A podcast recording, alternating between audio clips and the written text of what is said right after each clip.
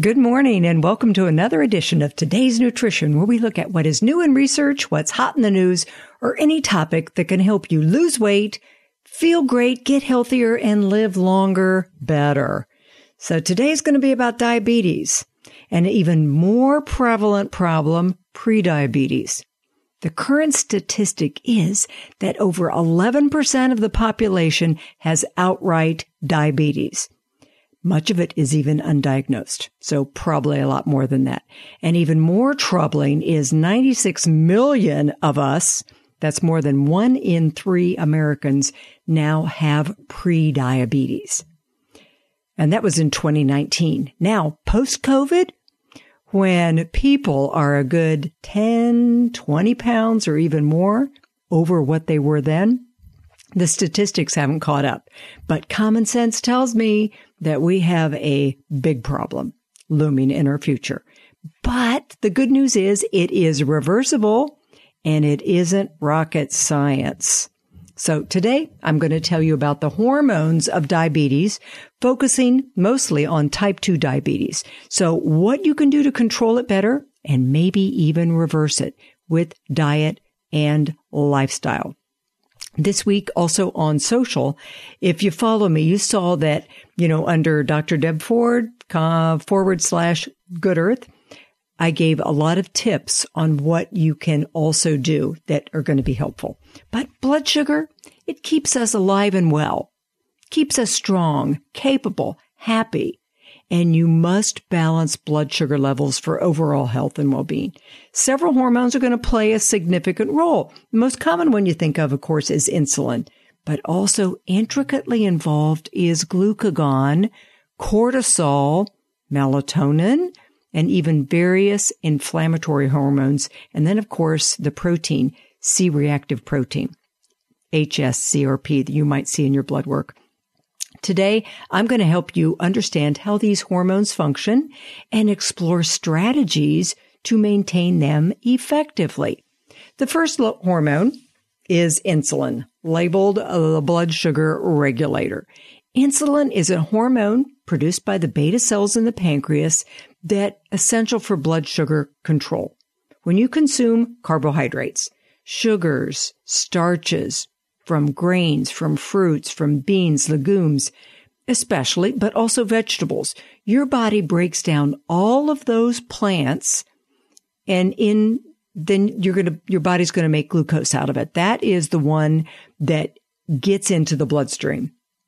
Insulin acts like a tiny little key on each cell that unlocks it. That allows the glucose to get inside where it helps the cell use it for energy production or, and this is really important, stored for later use. Since it allows glucose to go into the cell from the bloodstream, insulin lowers blood sugar levels. People with blood sugar problems may either have not enough insulin or impaired insulin resistance.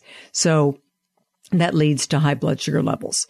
This can be caused simply from eating too many carbs at each meal and snack, more than the body can handle. That's one reason. There can be other reasons, but that's the biggest one by far. Then the next hormone is glucagon, one of my favorites. It is the unsung hero that people with blood sugar issues need to get to know really well, because its job is to counterbalance insulin's effect. Glucagon, also produced by the pancreas and the alpha cells, it's another part, and it acts kind of opposite to insulin. When blood sugars start to just drop a little bit, glucagon's released. And oh boy, this is the cool part. It stimulates the liver to convert stored glycogen into glucose. So this gently raises blood sugar level, keeping you on even keel. This process can get a little sluggish if you have overconsumed carbs for a long period of time. May take a little bit of while for you to get metabolically flexible. That's a term I love. Your body can kind of get stuck in the storage mode rather than the burning mode. And glucagon gets you burning what you stored. That's why it's my friend. Fat everywhere is mobilized, and the first dibs comes from the liver. That's why non-alcoholic fatty liver disease can be reversed in 4 to 12 weeks. This is PubMed research all over the place with proper diet. I should shout this from the rooftop because so many people go around with non-alcoholic fatty liver disease and don't know what to do. When you understand the wonderful interplay between insulin and glucagon, you have the key not only to balance blood sugar, but a heck of a lot of other problems come up from just eating more carbs than the body needs. Oh boy, the next hormone is really important these days, cortisol. That's stress hormone. It's produced by the adrenal glands and plays a really important part in a lot of body functions, but really important in blood sugar regulation. When you're under stress, cortisol levels rise, triggering the release of glucose into the bloodstream, giving you immediate energy for that fight and flight response. Okay, I love this analogy. Think of the ancient humans walking around, and then they see they're being stalked from the grasses by a lion. Oh boy. When they become aware of this, adrenaline begins to surge, causing the blood sugar to rise to energize the muscles. Heart rate increases as the body is preparing for the emergency. We call it fight or flight because that's what the body's preparing to do, to fight it out or to flee, and you need blood sugar feeding those muscles. Okay, so today, chronic stress is keeping that cortisol elevated all day and all night. Can you imagine what a horrible effect this has on the body? Sleep suffers, digestion suffers, immunity suffers, sex hormones suffer. But on our topic today, it's just leading to elevated blood sugar levels and a huge increase in insulin resistance. I had a personal experience with this one. You know, it was in a particularly stressful time, and my fasting blood sugar jumped 10 points. I monitor things. So, you know, and it was still in totally normal range, but still that was a clue that my body was getting out of balance. Now you may still think, oh, it's normal. Don't worry about it. But the body gives clues when it isn't really well. I say it whispers at first, and then the body's voice gets louder and louder until it is shouting, and you have no choice but to listen. Okay, so now next I want to just touch a bit on a protein, not a hormone, but I need to touch on hsCRP and other inflammatory hormones. hsCRP stands for highly sensitive C-reactive protein. It is just a marker of inflammation in the body. Basically, when there's any inflammation present, the body releases various inflammatory compounds as a healthy response. This can be chronic, coming from a bad diet. The standard American diet is like chronically inflammatory, and that has a snowball effect. The chronic inflammation interferes with insulin signals and how insulin's working. And that leads to high blood sugar. You know, some of these compounds have pretty descriptive names and they tell you what they do. One is called the tumor necrosis factor alpha. Yeah. So bad diet, inflammation, tumor necrosis factor alpha. Inflammatory markers are the body whispering that bigger problems are coming, along with blood sugar, if you don't get them under control. We know that these inflammatory markers accompany high blood sugar, but also a heck of a lot of other things, including heart problems and blood vessel problems. So, okay, now the fun part. What can you do? And the beauty is that what you do for blood sugar control is the same thing you do for brain health, nervous system health, detoxification, hormone health, everything, energy. Better energy, less fatigue, better digestion, everything. Every cell in your body will be happy when you take care of blood sugar. And unfortunately, it's not just a magic bullet. You know, Maintaining balanced blood sugar levels requires a multifaceted approach. And here are some strategies to help control the hormones involved in blood sugar regulation. You know, my number one thing's got to be diet. You got to opt for a diet rich in whole, unprocessed foods. And I'm talking lean, healthy, non-processed, lean meat, healthy fats, complex carbohydrates, avoiding sugars, refined grains, processed foods. Maybe cutting way back on grains and beans may be important first. Maybe eating a little more protein may be important too. But anti-inflammatory foods to incorporate include deep-colored fruits, a modest amount, ample colorful vegetables, and omega-3 fats from either fatty fish and nuts, but you can also get it from hemp and flaxseed. Got to get those in your diet. You know, I'm going to say just avoid, not minimize, but avoid all processed foods, flour, sugary beverages, and excessive alcohol consumption. They all contribute to inflammation. And did you know that flour raises blood sugar more than pure sugar? It is so finely ground that it just screams into the bloodstream. Okay, second thing, regular exercise. Engaging in regular physical activity makes those insulin receptors really sensitive. Okay, and the best, according to the latest research, is the HIIT training, high intensity interval training. It is the queen for insulin control. Third thing, stress management. Everybody's got a little bit of stress. You know, we got to get things done. But chronic stress is not good.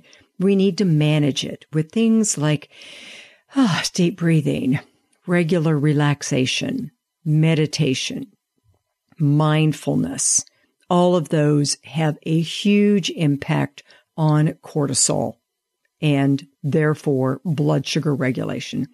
Number 4, adequate sleep. Oh boy, we really do need to prioritize sleep, aiming for 7 to 9 hours of uninterrupted sleep. I measure my own nightly. I wear the Oura Ring and I aim for high scores each night. If I get a crown, matter of fact, 2 crowns, I start my day on fire. So important for regulating cortisol and insulin, everything. Fifth thing, which really kind of goes along with everything much more easily, is weight management. You know, maintaining a healthy weight is just going to be an offshoot of all those other things we talked about. It just happens automatically. Remember that hormone glucagon? Well, it gets in there and helps you burn that fat right off the waistline. Easy peasy. And, you know, I think it's very important to monitor your health. Regular labs really are important to see what's really going on. Blood levels of your blood sugar, hormone function, and overall health. It's going to detect any imbalances or early signs that conditions may be getting a little out of hand that you may get on top of.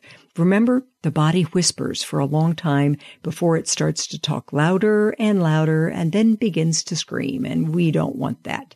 You know, if you are on medication or under treatment for diabetes or other conditions, you know, closely work with your healthcare provider and they're going to help you develop an appropriate treatment plans. Sometimes medications are necessary, but diet and lifestyle are the foundation first. If you don't get that right, everything is going to be nearly impossible. Okay, so I like to use gentle herbs. You know, I love green tea. According to research, meta-analysis, consumption of green tea is associated with decreased fasting blood sugar levels and lower hemoglobin A1C. Curcumin, you know, it's my fave. You know, that BCM95 from Terry Naturally. I love curcumin. Individuals with type 2 diabetes that receive 500 milligram of the extract up to 3 times a day for 10 weeks had lower fasting blood sugar and hemoglobin A1C. Korean red ginseng. Studies on individuals with type 2 diabetes had Lower fasting blood sugar, improved insulin resistance, better triglycerides, cholesterol, and LDL was healthier. Cinnamon, people with type 2 diabetes that took in either 1 gram, 3 grams, or 6 grams of cinnamon reduced fasting blood sugar, triglycerides, LDL, and cholesterol.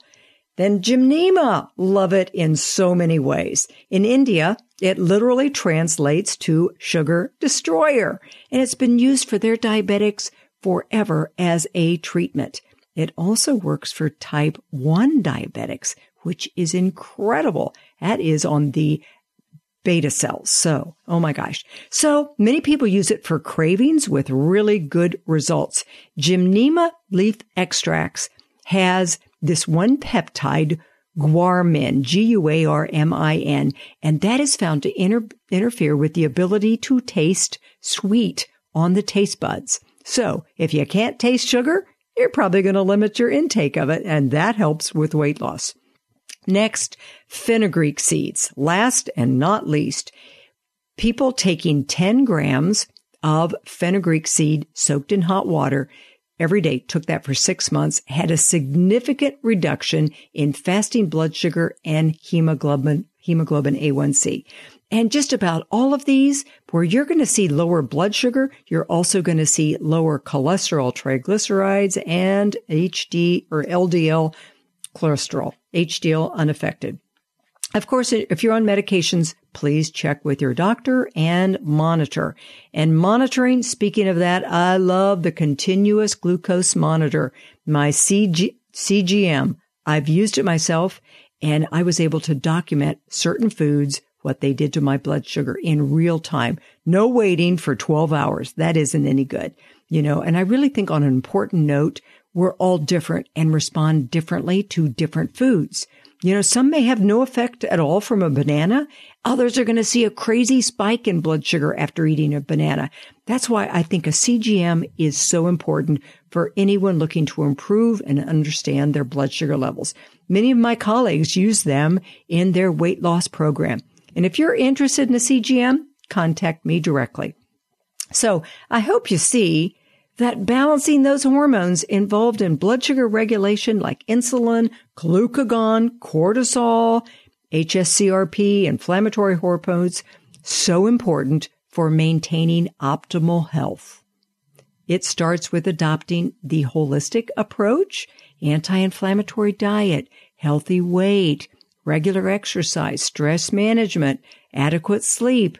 All of those go a long way. So thanks for listening to another edition of Today's Nutrition. I hope it helped you or someone you love. If you'd like to listen again, you can go to my website, debford.com, or on iTunes, listed under Today's Nutrition. If you need help getting into a healthier lifestyle, I invite you to join my membership where we meet via Zoom weekly to help guide you, support you, and provide just that little bit of accountability that can make all the difference. Have a tremendous day, and remember to take really good care of yourself.